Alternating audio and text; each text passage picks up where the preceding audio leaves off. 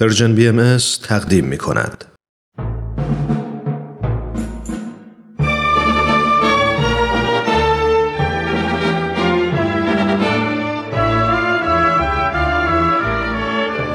رادمردان جاوید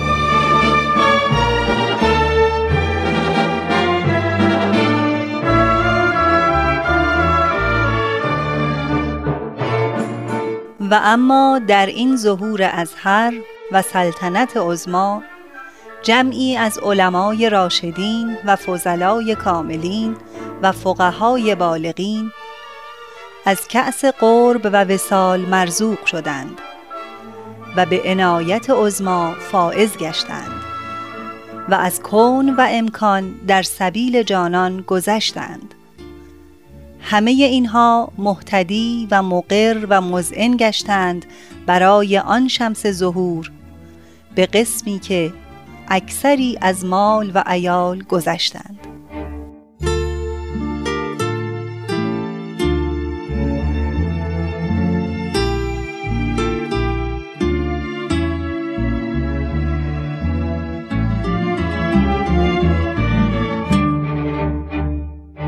همراهان گرامی درود بر شما. امیدوارم سلامت و شاداب آماده باشید تا به برنامه امروز رادمردان جاوید توجه کنید.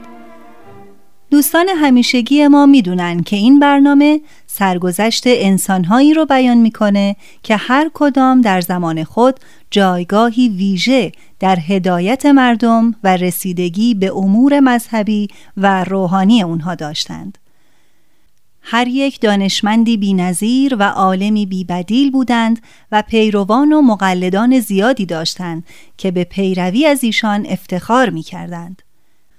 اما لحظه ای در زندگی این عالمان شجاع رسید که همه آن جاه و مقام و ثروت و شهرت ظاهری رو ترک کردند چرا که ندای آین جدید رو شنیدند و با شوق و علاقه به تحقیق درباره اون پرداختند از آنجا که پیرو عدالت و انصاف بودند با رضایت خاطر گذشته پرشکوه خود را گذاشتند و به دنبال حقیقتی رفتند که قرنها الهام بخش همه آزاداندیشان و متفکران دوران بود امروز بخش سوم شرح حال جناب ملا محمد علی زنجانی ملقب به حجت زنجانی را مرور می کنیم. من ترانه هستم و از شما دعوت می کنم که با ما همراه باشید.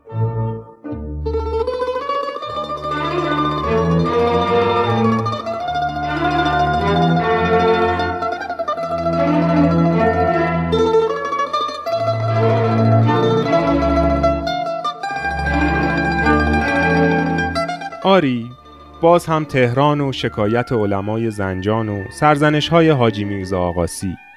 که از طرف خودش و محمد شاه با من سخن گفت. جناب حجت الاسلام خیلی بد کاری کردید که با علمای زنجان طوری رفتار نمودید که موجب اداوت شد. علمای زنجان از بس به ما کاغذ نوشتند و شفاهی پیغام دادند ما را به ترس و حراس انداختند. هر کاغذ و پیغامی که می رسید شامل شکایت از شما بود. من شخصا آنچه را علما نوشتند و گفتند باور نمی کنم نمی توانم قبول کنم که شما دین آبا و اجداد خود را ترک گفته اید شاه همین مطلب را باور نخواهد کرد. مخصوصا به من دستور فرمودند که شما را به تهران بخواهم تا این گونه افتراعات که به شما نسبت داده شده زائل شود. خیلی اسباب حزن من است که بشنوم شخصی مانند شما که از هر جهت بر سید باب ترجیح دارد جزو پیروان او در آمده اینطور نیست جناب صدر اعظم. خدا می‌داند اگر سید با پسترین کارهای منزل خود را به من واگذار کند خود را سرفراز می‌دانم و آن مرحمت را بزرگترین شرافت برای خیش می شمارم و این شرافت و منزلت را از عواطف و انعام پادشاه بالاتر و بهتر می دانم. هرگز اینطور نیست. این سید شیرازی همان نفس مقدسی است که شما و همه مردم دنیا با کمال شوق و اشتیاق منتظر ظهور او هستید. مولای ما اوست. نجات بخش موعود همین بزرگوار است. آقا شما نمی‌دانید که با این حرف ها چقدر خطر می کنید نمی‌دانید. پس از آن حاج میرزا آقاسی یک سر نزد شاه رفت. و جریان را به او گفت. قربانت گردم. من خیلی میترسم که این شخص از عنایات شخص شاه سوء استفاده نماید. اگر پادشاه جلوی او را نگیرد و مانند سابق این شخص را بر سایر علمای مملکت تفضیل بنهد بیم آن است که حجت به مخالفت دولت قیام کند. مساله و حفظ سیاست دولت ایجاب می کند که از اقدامات حجت جلوگیری شود. اما ما این سخنان را که به ملا محمد علی نسبت می دهند باور نداریم. اینها همه از روی قرض است و دشمنان او به واسطه حسادت و کینه ای که نسبت به او دارند اینها را می‌گویند. جناب صدر ازم ترتیبی دهید مجلسی با حضور علمای پایتخت تشکیل شود و ملا محمد علی هم باشد. تا اگر حقی در آراء خود سراغ می کند در حضور علما با دلیل و برهان کامل رأی خیش را اظهار و عقیدهش را ثابت نماید. هرچه بفرمایید همان خواهد شد.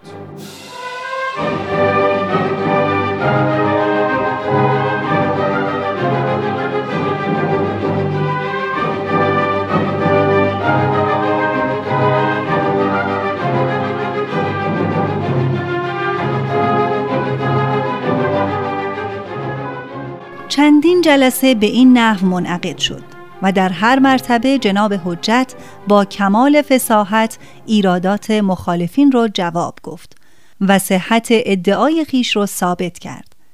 از جمله سخنانی که در محضر علما فرمود این بود. آیا این حدیث شریف متفق علیه سنی و شیعه نیست که پیغمبر اکرم فرمودند انی تارکن فیکم الثقلین کتاب الله و اطرتی مادامی که مطابق عقیده شما اطرت یعنی یکی از دو میراث پیامبر از بین رفته و در میان نیست. ناچار میراث دیگر باید موجود باشد یعنی کتاب و همینطور هم هست. کتاب الهی یگان وسیله هدایت مردم است. من از شما تقاضا می کنم که کتاب الهی را در مقابل بگذارید و حادی و راهنمای خود قرار بدهید.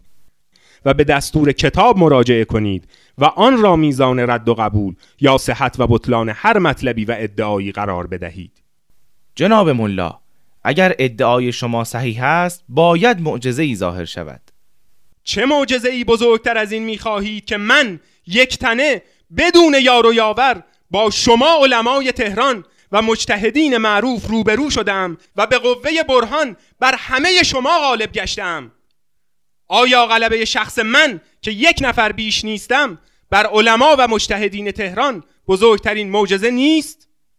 محمد شاه چون مشاهده کرد که حجت در مذاکرات بر علما غلبه نمود و با دلیل و برهان ایرادات مخالفین خود را جواب گفت بی نهایت به حجت اعتماد کرد و پس از آن دیگر به حرفهای دشمنان حجت گوش نداد با آنکه جمعی از علمای زنجان و عده بسیاری از مجتهدین تهران درباره حجت حکم به کفر کردند و فتوا به قتلش دادند محمد شاه با این همه نسبت به حجت مهربانی و محبت می کرد و او را مورد انعام و افضال خیش قرار می‌داد و به او فرمود که نهایت اطمینان را به مساعدت و کمک شخص شاه داشته باشد. حاجی میرزا آقاسی وقتی دید جناب حجت مورد عنایت محمد شاه واقع شده اداوت خود با او را پنهان کرد و به ناچار به حیله متوسل شد اینکه ظاهرا تملق بگوید و حسادت خود را پنهان کند از این جهت گهگاه به منزل حجت می‌رفت و با آنکه قلبا دشمن حجت بود هدایایی به او تقدیم می کرد.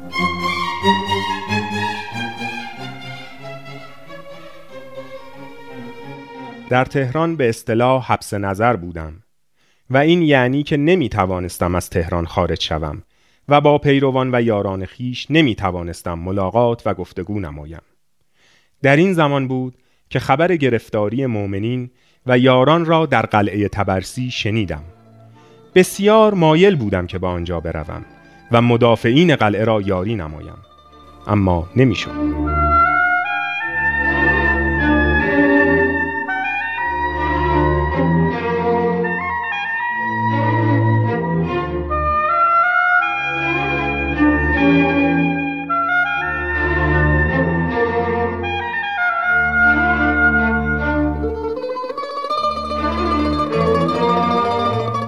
دوستان عزیز لازم است توضیح دهم که در واقعه قلعه شیخ تبرسی که در مازندران اتفاق افتاد بسیاری از بزرگان بابی در جریان دفاع از خود در مقابل لشکر حکومت به شهادت رسیدند.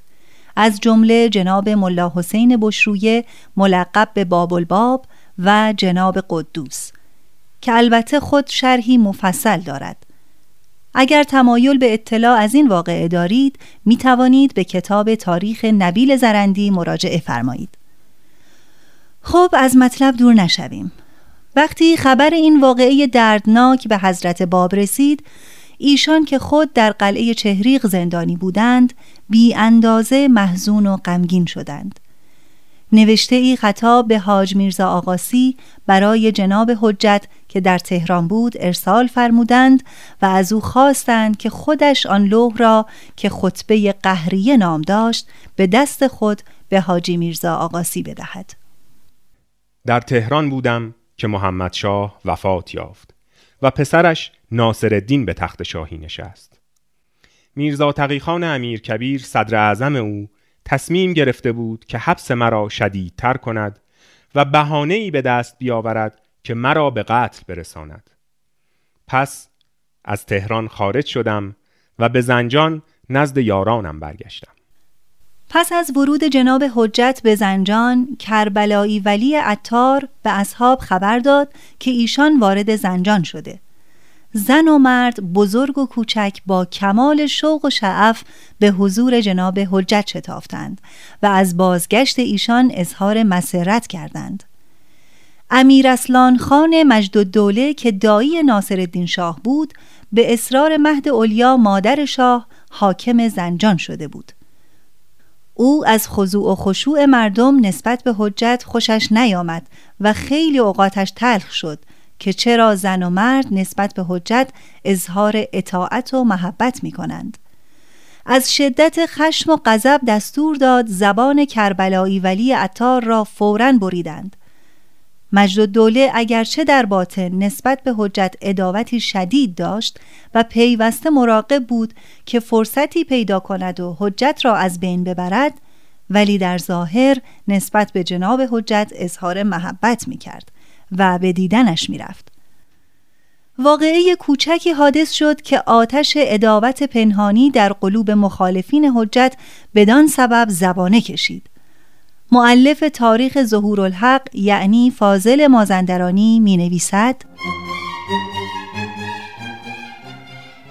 آن قضیه بی اهمیت و کوچک از این قرار بود که دو طفل با هم نزاعشان شد. یکی از آن دوتا پسر یکی از پیروان جناب حجت بود. حاکم زنجان فورا فرمان داد آن طفل را گرفتند و به زندان بردند. بابیان به حاکم مراجعه کردند و از او درخواست نمودند که طفل محبوس را رها کند و در مقابل مبلغی را که از بین خودشان جمع کرده بودند دریافت دارد. حاکم زنجان حاضر نشد. بابیان نزد جناب حجت رفتند و شکایت کردند. یاران شکایت آوردند که طفلی خردسال از مؤمنین را یک ماهی است که محبوس کردند و هرچه تظلم کردند و حتی مبلغی جمعآوری نمودند که در ازای آزادی کودک پرداخت کنند بیفایده بود. نامه ای به حاکم نوشتم که اگر می‌خواهید حتما مجازات کنید به جای طفل که نابالغ است پدرش را محبوس نمایید. حاکم اعتنایی نکرد. دو مرتبه نامه ای نوشتم و تصریح و تأکید نمودم طفلی نابالغ را با مردمی وقیح و متخلف در حبس نگاه داشتن مخالف احکام شریعت است و منافی روش مروت و عدالت. حتی اگر کودک خلاف کرده باشد امر به والدش برمیگردد. خوب است که کودک را آزاد نمایید. نامه را توسط میر جلیل که بسیار دلیر و پرقوت و قهر بود به همراه عدهای دیگر ارسال کردم. حاکم یعنی امیر اسلان خان مجد الدوله پس از مطالعه نامه جوابی با تغییر و تعرض داد و اجازه آزادی کودک زندانی را نداد. بار سوم حاکم مراجعین را بار نداد و فراشان حکومت نسبت به جناب حجت گستاخی کردند. به حدی که میر جلیل را طاقت تحمل از دست رفت و آشفته و شتابان به درب محبس رفت و رو به عاملین حکومت نمود و فریاد کرد که هر کس آرزوی کشته شدن دارد قدم به محبس گذارد. احدی جرأت و قدرت جسارت نداشت.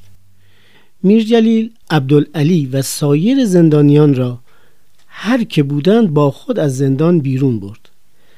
امیر اسلان خان از ترس جان هیچ فرمانی نداد و اقدامی نکرد. علمای شهر از این رفتار حاکم خشمگین شدند و از مجد و دوله بازخواست کردند چرا اینطور کردی؟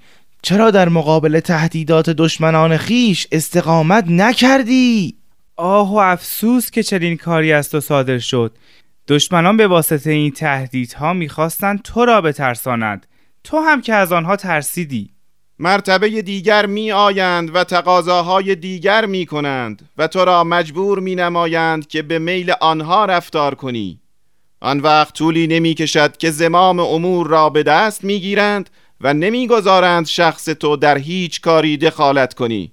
تا زودست بفرست حجت را دستگیر کن. تا جلو مخالفین خود را به این وسیله بتوانی بگیری. حاکم زنجان مجد الدوله ابتدا این پیشنهاد را قبول نکرد.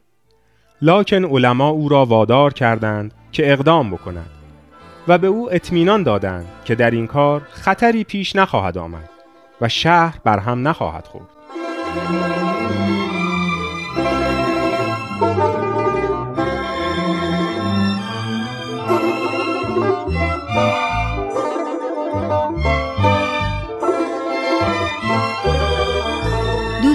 عزیز به پایان این بخش از شرح احوال جناب حجت زنجانی رسیدیم. در برنامه بعد این شرح شنیدنی رو ادامه خواهیم داد. تا بعد بدرود.